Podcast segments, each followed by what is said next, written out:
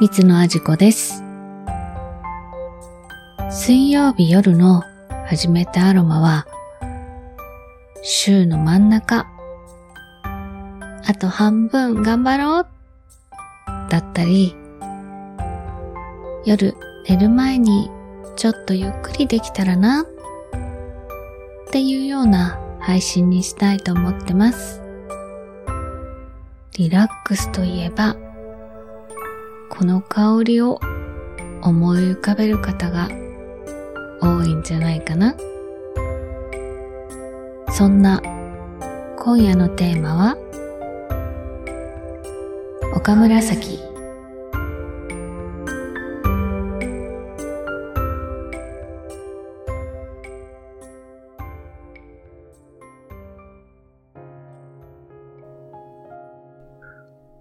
岡紫と聞いて、ピンときたあなたは、とってもアロマ通かもしれません。これは、甘い香りのする日本で生まれたラベンダーの品種です。初めてアロマのサブスクをスタートすると、まず最初に届くのが、この岡紫の声優。私も初めて嗅いだ時は、あ、こんなに甘いラベンダーの香りってあるんだってびっくりしたことを覚えてます。ラベンダーって、うーん、今はみんな知ってるかもしれないけれど、私が勉強を始めた20年ぐらい前は、まだまだアロマテラピーっていう言葉自体が一般的ではなくて、もちろんラベンダーを嗅いだことないっていう人も結構いた気がするのね。当時、アロマの学校に通ってたんだけど、そのクラスメイトも半分ぐらいはラベンダー苦手っていう人がいたくらいあ、香りって面白くって、あんまり知らない香りって、ちょっと苦手って思っちゃうんだよね。香りってずっと嗅いでると、なんていうのかな。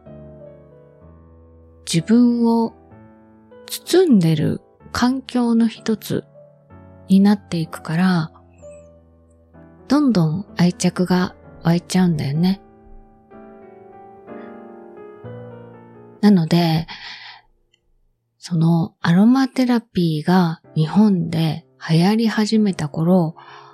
ラベンダーの精油もわーっと広がっていったんだけど、最初はみんな、なんかちょっと苦手っていう人が多かった気がします。私もいろんなラベンダーに出会って、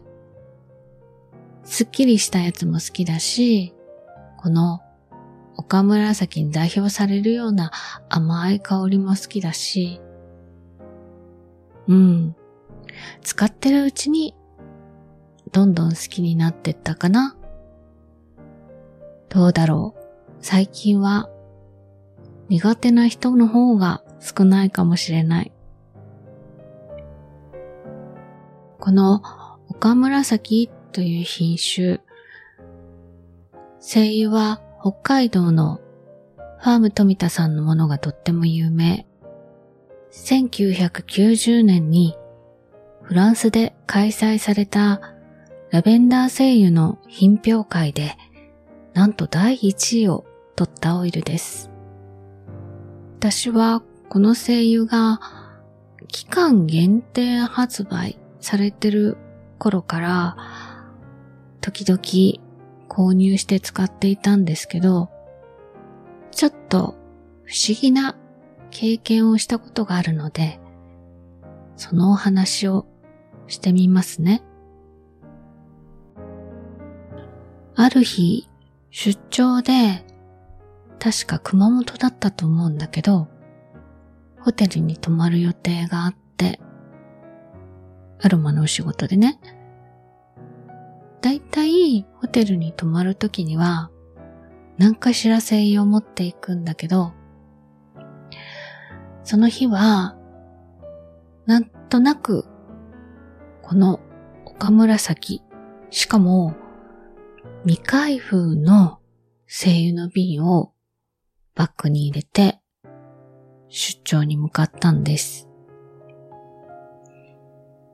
そして、その日の夜、お風呂に浸かったり、寝る前にオイルと混ぜてマッサージしたり、ああ、開封したての精油っていい匂いだなって思いながら使ったんだけど、その数日後に訃報が入ってきました。それは、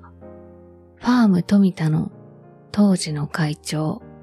富田忠夫さんが亡くなったという知らせ。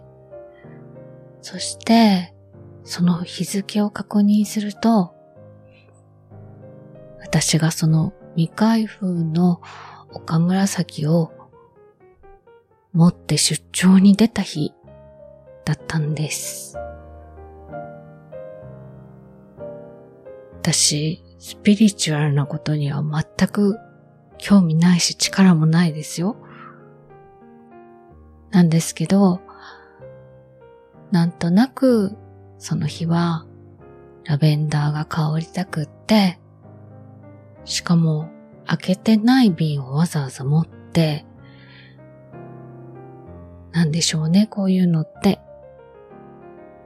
不思議なご縁を感じました。これね、そう言ってるだけだろって思うでしょ？違うの。ちゃんと開封した日に、私 mixi でブログを上げてたの。ちょっとびっくりよね。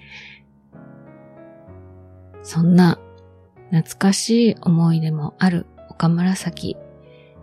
嗅いでみたいなって思った方は、今はオンラインでいつでも購入することができるようです。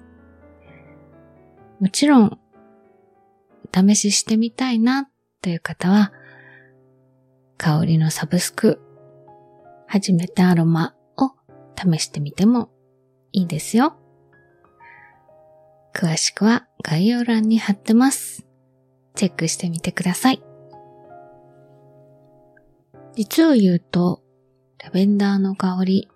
精油は、私がアロマテラピーを勉強しようと思ったきっかけの香り。その話はまたどこかでしてみてもいいかな。初めてアロマは香りのサブスク連動型ポッドキャストです。インスタグラムとスレッズで情報を発信しております。ご意見ご感想は、ハッシュタグ、カタカナで、はじめてアロマをつけてポストしてくださいね。お待ちしております。お相手は、三つのあじこでした。おやすみなさい。